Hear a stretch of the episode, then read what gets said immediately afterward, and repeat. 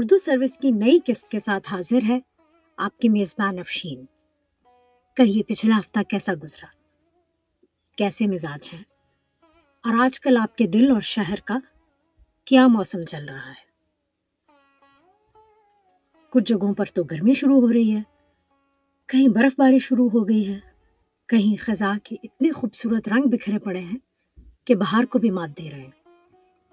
پتوں کے رنگ سب سے نارنجی، سرخ، پیلے، ایسے جیسے کہ ایک گلدستہ بن گیا ہو ہر درخت۔ جس طرح سے دنیا میں مختلف موسم چل رہے ہیں، ایسے ہی ہر انسان کے دل کا موسم بھی دوسرے انسان کے دل کے موسم سے مختلف ہوتا ہے۔ ایک ہی واقعہ دو دلوں پر بہت مختلف قسم کی کیفیات چھوڑ جاتا ہے۔ اتنی بڑی دنیا، اس کی رنگا رنگی، یہی تو اس کی خوبصورتی ہے کہ ہم سب پھولوں کے گلدستے کی طرح ہیں، ایک دوسرے سے مختلف بھی ہیں لیکن ایک دوسرے کے ساتھ جڑے بھی ہیں۔ تو کوشش کریں آسانیاں بانٹنے کی، خوشیاں بانٹنے کی، تاکہ لہر در لہر وہ چلتی چلی جائیں اور سب لوگ ان کیفیات کو دھیمے دھیمے محسوس کر پائیں۔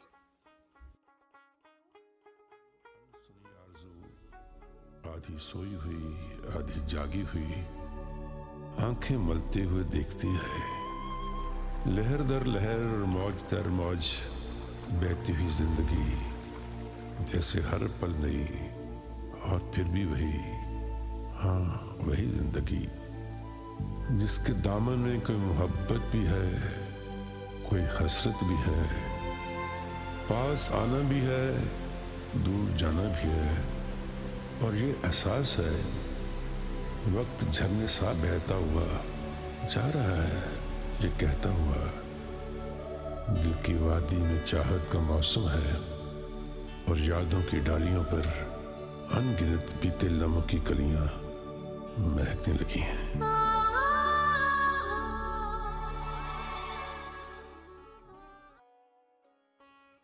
آپ کی بار میں نے سوچا کہ کچھ مختلف کیا جائے، آپ کو ایک کہانی سنائی جائے جو کہ معلوماتی تو ہے لیکن دلچسپی سے بھی خالی نہیں۔ ابھی آپ مجھے بتائیں گے کہ آپ کو دلچسپ لگی یا نہیں۔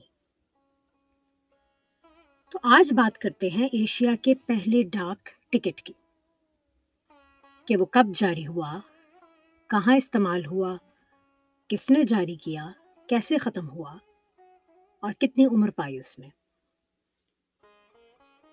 سندھ کے گورنر تھے سر بارٹل فریئر، وہی جن کے نام پر کراچی میں فریئر ہال بھی ہے، جہاں ہمارے مشہور مصور صادقین نے بڑے بڑے میورلز بنائے۔ انیس سو اسی میں انہوں نے کام شروع کیا تھا اور اپنی وفات تک وہ اسی پر کام کر رہے تھے۔ کراچی میں رہنے والے لوگوں نے تو ضرور دیکھے ہوں گے، لیکن اگر آپ کراچی سے باہر آئیں اور کبھی مستقبل میں کراچی جانے کا ارادہ ہے تو فریئر ہال ضرور جائیے گا اور ان میورلز کو دیکھیے گا، دیکھنے کی چیز ہے۔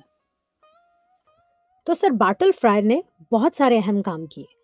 ایک کام تو یہ کیا کہ اس زمانے میں فارسی جو کہ سرکاری زبان تھی، اس کی جگہ سندھی کو سرکاری زبان کا درجہ دیا، اور اٹھارہ سو باون میں ایشیا کا پہلا اسٹیمپ جاری کیا، جسے سرخ سندھ ڈاک یا ریڈ سندھ ڈاک کے نام سے یاد کیا جاتا ہے۔ یہ موم کا بنا ہوا تھا اور لاکھ کی سیل کی طرح لفافے پر لگایا جاتا تھا۔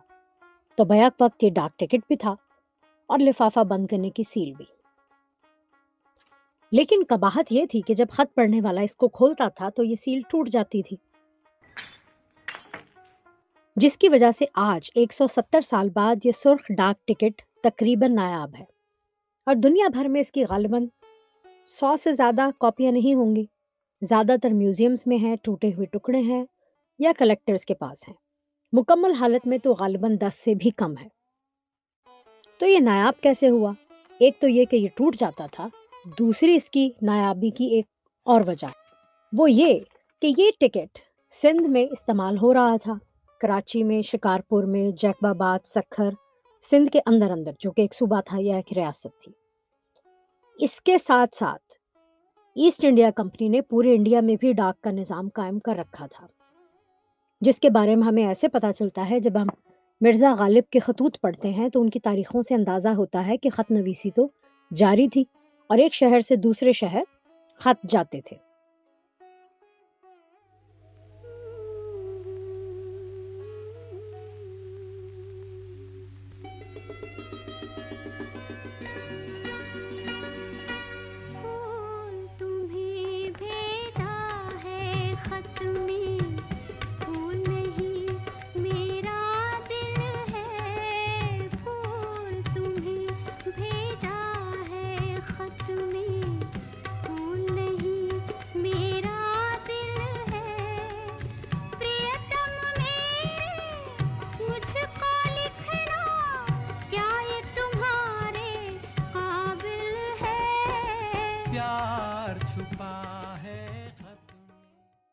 لیکن ڈاک ٹکٹ نہ تھے۔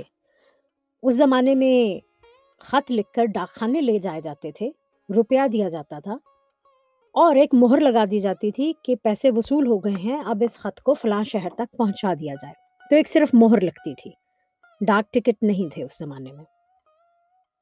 لیکن اس میں قباحت یہ تھی کہ سردی، آندھی، بارش، طوفان میں آپ کو ڈاک خانے تو جانا ہی پڑے گا اور مہر لگوانی پڑے گی۔ ڈاک ٹکٹ جاری کرنے سے سر بارٹل فریئر نے سوچا کہ پیشگی لوگ ایک سروس کے پیسے ادا کر دیں گے اور جب ان کو ضرورت ہوگی اس کو استعمال کر لیں گے۔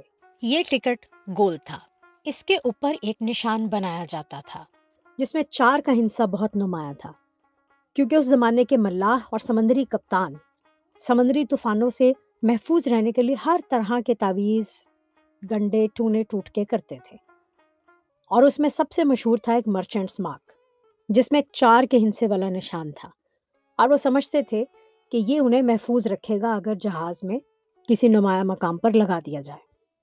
اس پر ای آئی سی بھی لکھا تھا جس کا مطلب تھا ایسٹ انڈیا کمپنی، اور اس کے چاروں طرف لکھا ہے سندھ ڈسٹرکٹ ڈاک۔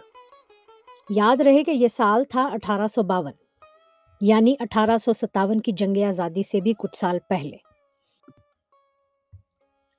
اس زمانے میں ابھی تک ایسٹ انڈیا کمپنی کی عملداری تھی اور انگریزوں نے پوری طرح سے متحدہ ہندوستان کو اپنی کالونی نہیں بنایا تھا۔ وائس رائز تو آ چکے تھے، اور ان دنوں متحدہ ہندوستان کے وائس رائے تھے لارڈ ڈلہوزی، وہی جنہوں نے ہماچل میں ایک بہت خوبصورت سا پہاڑی شہر بسایا ڈلہوزی کے نام سے، اور آج بھی انڈیا، پاکستان، بنگلہ دیش میں آپ کو بہت ساری گرم کپڑے کی دکانیں مل جائیں گی جن کا نام ابھی بھی ڈلہوزی ہاؤس ہے۔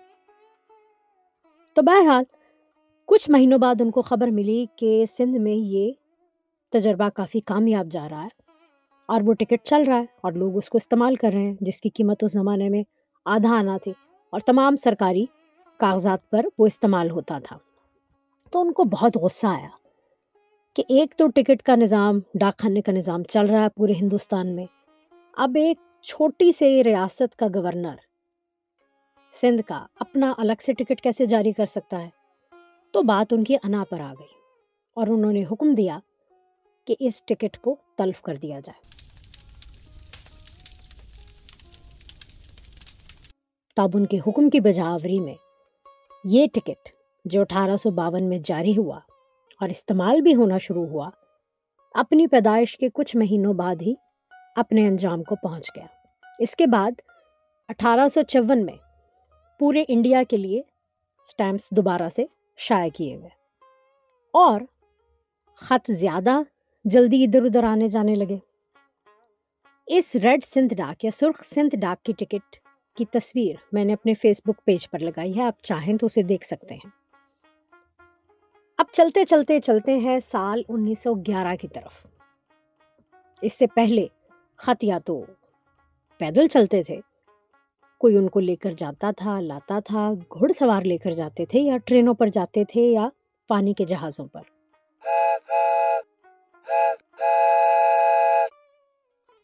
تو اٹھارہ فروری انیس سو گیارہ میں ایک فرینچ پائلٹ ہنری پغے پہلا خط لے کر اڑے الہ آباد پولو گراؤنڈ سے پاس کے ایک شہر نینی تک۔ جمنا کے اوپر سے اڑتے ہوئے یہ پانچ میل کا سفر انہوں نے طے کیا اور پہلا ہوائی خط لے کر پہنچے۔ یہ چھوٹا سا سفر انیس سو گیارہ میں جو شروع ہوا وہ ایک خاص سنگ میل کی حیثیت رکھتا ہے کہ خطوں کا ہوائی سفر جو تک جاری ہوا وہ آج تک جاری ہے، بھلے کم کم ہوتا جا رہا ہے لیکن جاری ہے۔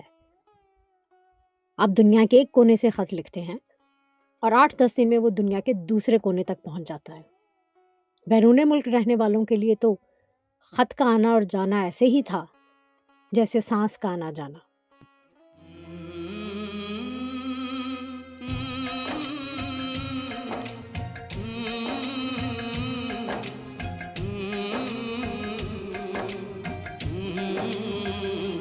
چٹھی آئی ہے آئی ہے چٹھی آئی ہے چٹھی آئی ہے آئی ہے چٹھی آئی ہے چٹھی آئی ہے وطن سے چٹھی آئی ہے۔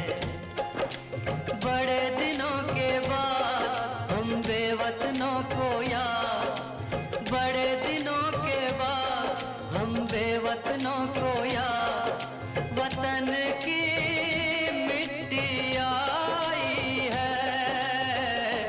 چٹھی آئی ہے آئی ہے چٹھی آئی ہے چٹھی آئی ہے وطن سے چٹھی آئی ہے۔ اگر آج سے بیس پچیس سال پہلے آپ بھی اپنا پیدائشی ملک چھوڑ کر دیار غیر میں جا بسے تو آپ کو یاد ہوگا وہ خطوں کا آنا اور جانا جس میں خاندان کا مکمل احوال آپ تک پہنچایا جاتا تھا۔ وہ چھوٹی چھوٹی سی باتیں، بلی نے کب بچے دیے، خاندان میں کون سا نیا بچہ پیدا ہوا، کس کی شادی قرار پائی، کس کی خدا نخواستہ ٹوٹ گئی، وہ سب خطوں کے ذریعے ہی پہنچائی جاتی تھیں۔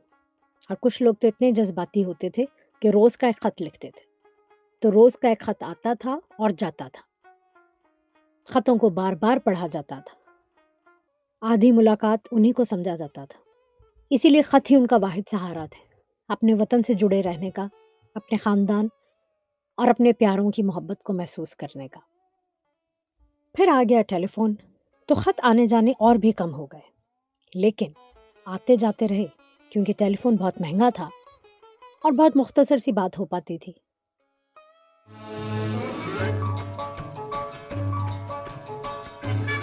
ہیلو، ہندوستان کا دیکھا تو؟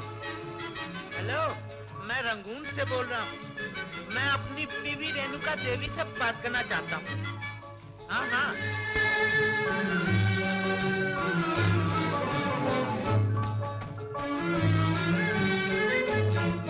میرے پیا، وہ میرے پیا گئے رنگون، پیا ہے وہاں سے ٹیلی فون، تمہاری یاد ستاتی ہے، تمہاری یاد ستاتی ہے، دیا میں آگ لگاتی ہے۔ میرے پیا گئے رنگون، پیا ہے وہاں سے ٹیلی فون، تمہاری یاد ستاتی ہے، تمہاری یاد ستاتی ہے، دیا میں آگ لگاتی ہے۔ بلکہ اگر ٹیلی فون آتا تھا تو محلے میں کسی ایک آدھ گھر میں ہوتا تھا، بچہ دوڑایا جاتا تھا، آپ جاتے تھے، دوبارہ کال آتی تھی، بعض اوقات تو لوگ ڈر ہی جاتے تھے کہ فون پہ کیا اطلاع آنے والی ہے، ایسے ہی جیسے تار سے ڈر جاتے تھے کہ ہمیشہ ایمرجنسی کی خبر ہی لاتا تھا۔ لیکن خطوں کا آنا جانا بہت خوش آئند تھا۔ لیکن آج کل کے تو بہت سے بچوں کو پتہ ہی نہیں کہ خط کیا ہوتا ہے، کیسے لکھا جاتا تھا، کیسے آتا تھا، ڈاکیا کون ہوتا تھا، کیسے گھنٹی بجتی تھی اور وہ خط دیتا تھا جسے بے چینی سے کھولا جاتا تھا۔ بعض اوقات تو اسی سے پڑھوا کر فوری طور پہ جواب لکھوایا جاتا تھا کہ ہاتھ کے ہاتھ لے جائے اور خط جانے میں تاخیر نہ ہو۔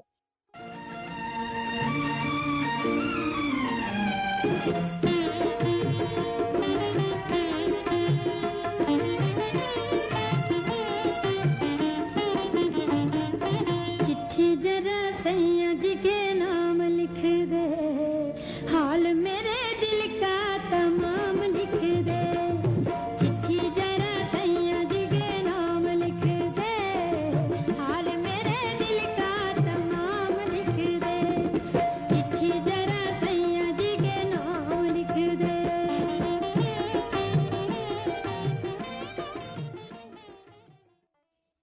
ذاتی طور پر مجھے بھی خط لکھنا بے حد پسند ہے، لیکن میرے بہت عملی دوست تو مجھے منع ہی کر دیتے ہیں کہ بی بی ہمیں خط نہ لکھنا، بس واٹس اپ کر دینا، خط آنے جانے میں بہت وقت لگتا ہے، اتنی دیر میں خبریں پرانی ہو جاتی ہیں، واٹس اپ کر دیا کرو۔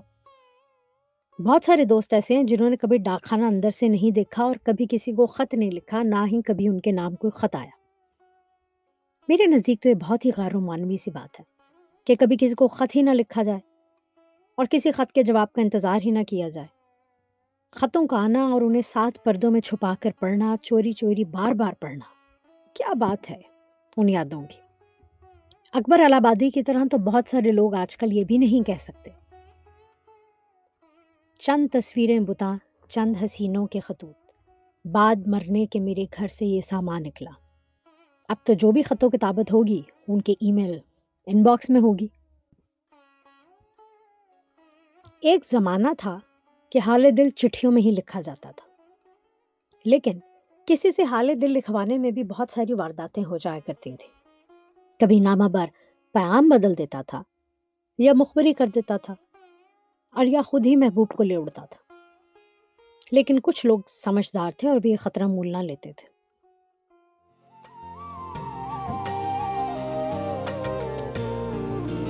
پیام پر نہ میسر ہوا تو خوب ہوا، پیام پر نہ میسر خوب ہوا، زبان غیر سے کیا شرح آرزو کرتے یہ آرزو۔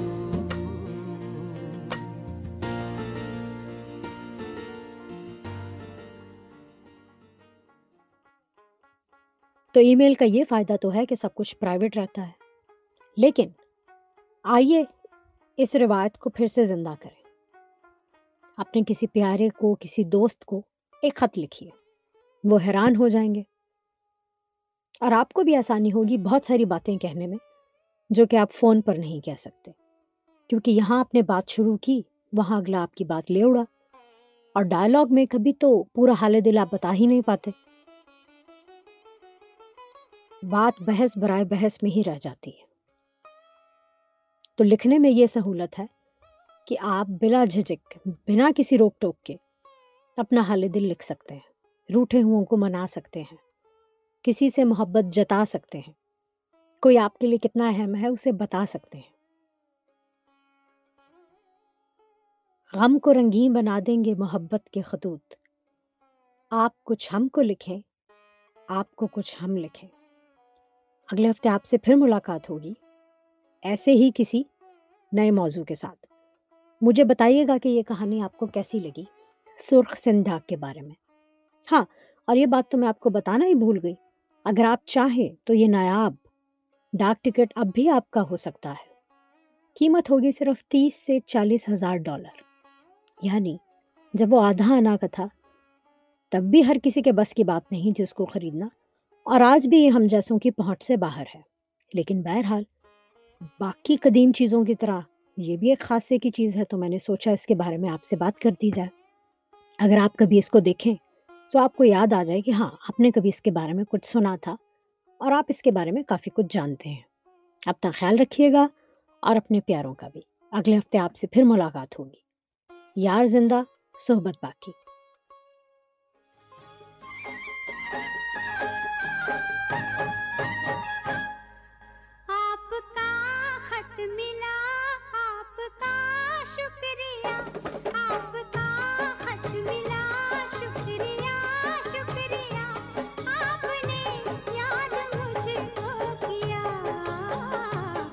شکریہ۔